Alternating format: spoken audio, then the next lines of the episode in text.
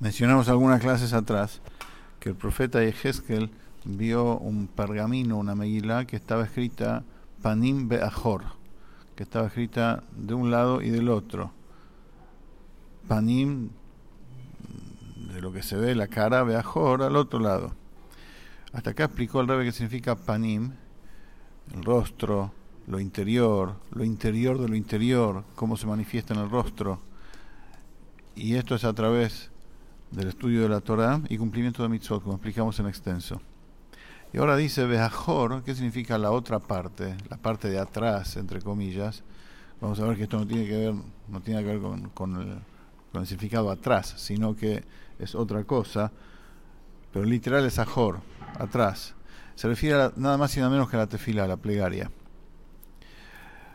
¿Cómo es que se aplica esto a la plegaria? Dice el versículo, Ajare Hashem lo que leju detrás de Dios vuestro Señor van a andar, van a caminar. ¿Cuál es, cuál es el concepto de caminar detrás? Ajor, ajarei. Ahí viene el, ahí viene el nexo. Ajor, ajarei, detrás. Detrás de Hashem. ¿Qué significa caminar detrás de Hashem? Significa estar con bitul a Kadosh Baruj Significa estar subordinado a Hashem. Ajarei, detrás de Hashem. Es decir, uno es nada frente a Hashem, a Harei.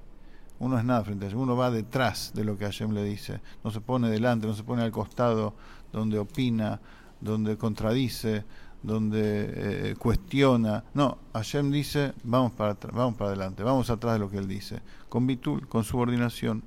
Así como el hijo va detrás de su padre, que eso es porque está con Bitul subordinado y está Kashrut al Padre, o sea, está conectado profundamente desde su corazón, desde la esencia de su ser con el Padre.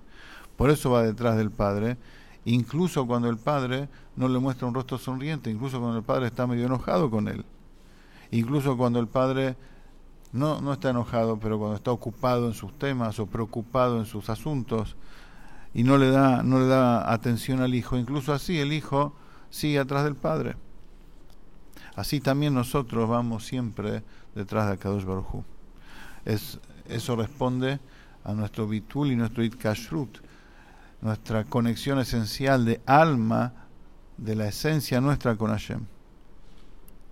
Como dice el versículo, recordé la bondad de tu juventud.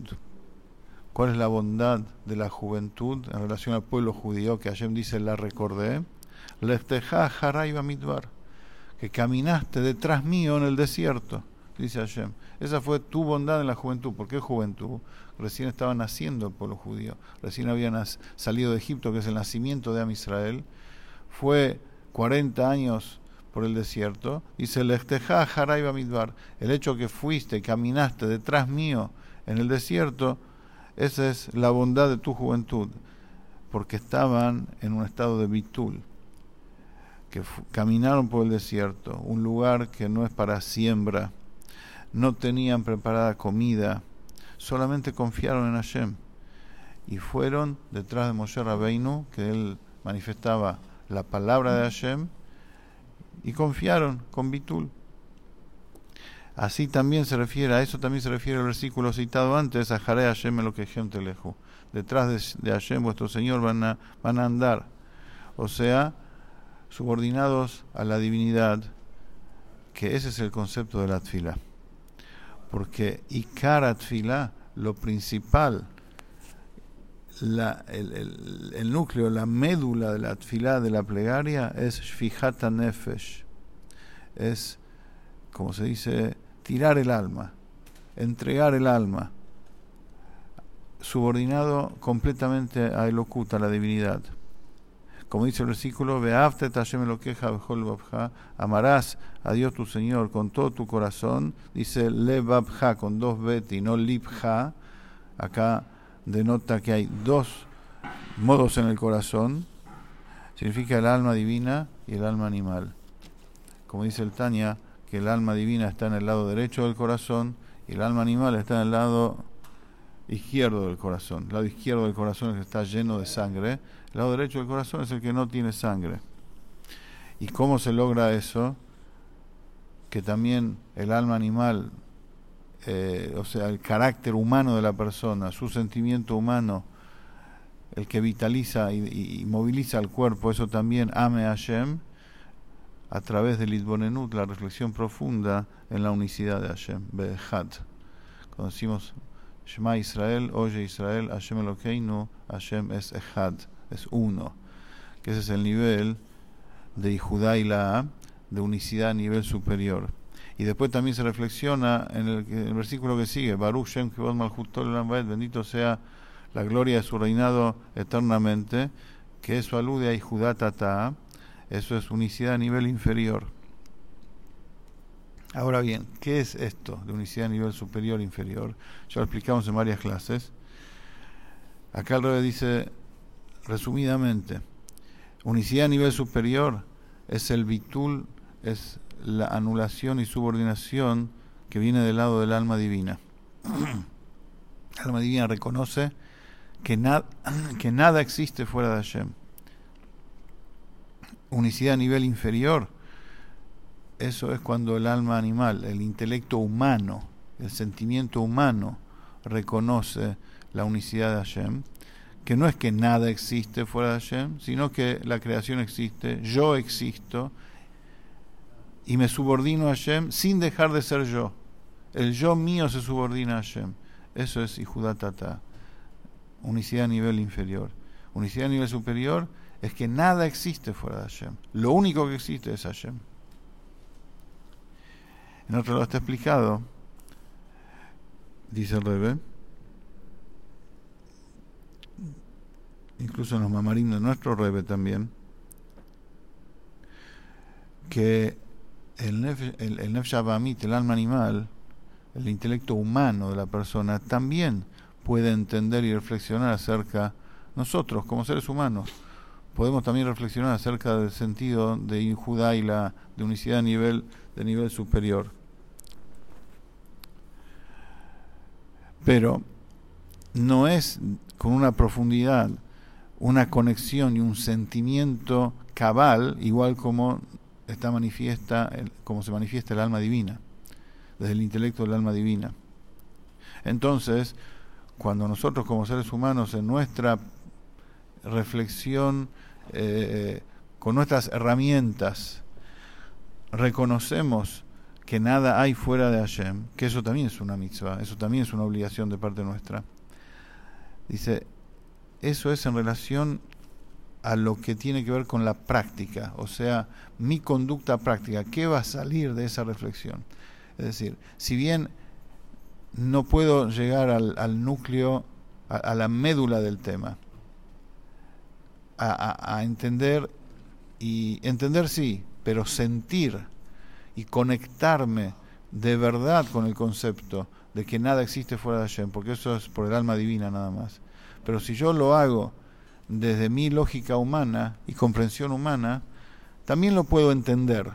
No me voy a conectar y unir con eso de verdad, pero entenderlo puedo entender. ¿Y qué y de qué me sirve? Dice Rebe, afecta e influye en las cosas que tienen que ver con la práctica, en la conducta práctica de uno. Que por eso es importante, sí, concentrarse y reflexionar de vez en cuando en este concepto que nada existe fuera de Hashem. ¿Y en qué consiste esto en pocas palabras? Unicidad a nivel superior es cuando la persona reflexiona y entiende cómo todas las cosas físicas son de existencia nula absolutamente. Que de verdad la cosa física por, por sí misma como algo físico y material es algo nulo de existencia nula completamente. Y ahora, así como uno lo ve, su verdadera existencia, eh, ¿en qué consiste? O sea, su composición existencial, cómo está compuesto eso de verdad, la sustancia que sostiene la existencia de la cosa física, ¿qué es? Es como estaba en su origen divino. Es tal cual como existía antes de ser físico en el mundo de Atzilut. Acá no trae el ejemplo, pero el ejemplo se puede dar para esto, es la dulzura de la manzana. uno come una manzana y siente dulzura o siente acidez. El gusto dulce, el gusto ácido de la manzana, explica Hasidut que proviene de Gesed del mundo de Atzilut, de la bondad divina del mundo de Atzilut, o la Geburah, o la severidad, la contracción, la falta de manifestación divina, así como está en el mundo, en el mundo, divino de Atzilut. Allí, en ese nivel divino, en ese modo, en ese estado, son expresiones de Hashem, ilimitadas completamente. La bondad de Hashem puede, Hashem a través de su bondad, puede dar y dar y dar ilimitadamente. A través de su severidad puede eh, poner barreras hasta esconderse completamente. Ahora, sucede que a través del descenso gradual, progresivo, de mundo en mundo, de nivel en nivel, a través de miríadas de niveles y modos de manifestación de la luz creadora, llega en un aspecto, en un canal chiquito, a expresarse esa bondad divina como dulzura de manzana o como acidez, si hablamos de, severidad. Entonces, cuando uno siente el gusto de la manzana en su paladar, si reflexiona que en realidad la composición, la materia, el cuerpo físico de la manzana, es nulidad, está nulo en su existencia, o sea, no existe de verdad, porque Hashem lo sostiene todo el tiempo. ¿Qué es lo que verdaderamente existe? Existe su origen existe el Gesed, la bondad de Hashem, y es una expresión de la bondad de Hashem, o es una expresión, si es ácida, de la Geburah de Hashem.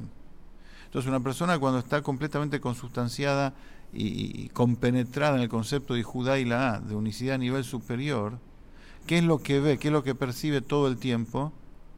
Cómo las cosas están en su origen. No la fisicalidad de la cosa, no la materialidad de la cosa. ¿Y qué es lo que produce eso? ¿Qué es lo que afecta eso en el comportamiento de la persona? Que la persona deja de ser un yesh. La enfermedad nuestra es el yeshut, es el sentirnos un algo exageradamente importante. Nosotros somos, pero sentirse un algo con exageración es una enfermedad. ¿Cuál es el remedio para esa enfermedad? reflexionar acerca de la unicidad de Hashem. Cómo en realidad todo es de existencia nula. Y con eso, si la persona lo entiende de verdad, su yeshut, su sentimiento de ser un algo, eh, se debilita hasta el, punto, hasta el punto de no sentirlo. Hasta el punto de, de, ser una persona feliz porque hace la voluntad de Hashem sin sentirse a sí mismo directamente y lo mismo no va a sentir deseos de cosas físicas por el, por el placer físico en sí. O sea, la persona tiene que comer, tiene que dormir, tiene que descansar, pero lo va a hacer exclusivamente en función de lo que es su ser esencial, que es estar unido con la, con, la divinidad de Hashem y no en busca de lo físico, de lo material. Vamos a continuar la que viene.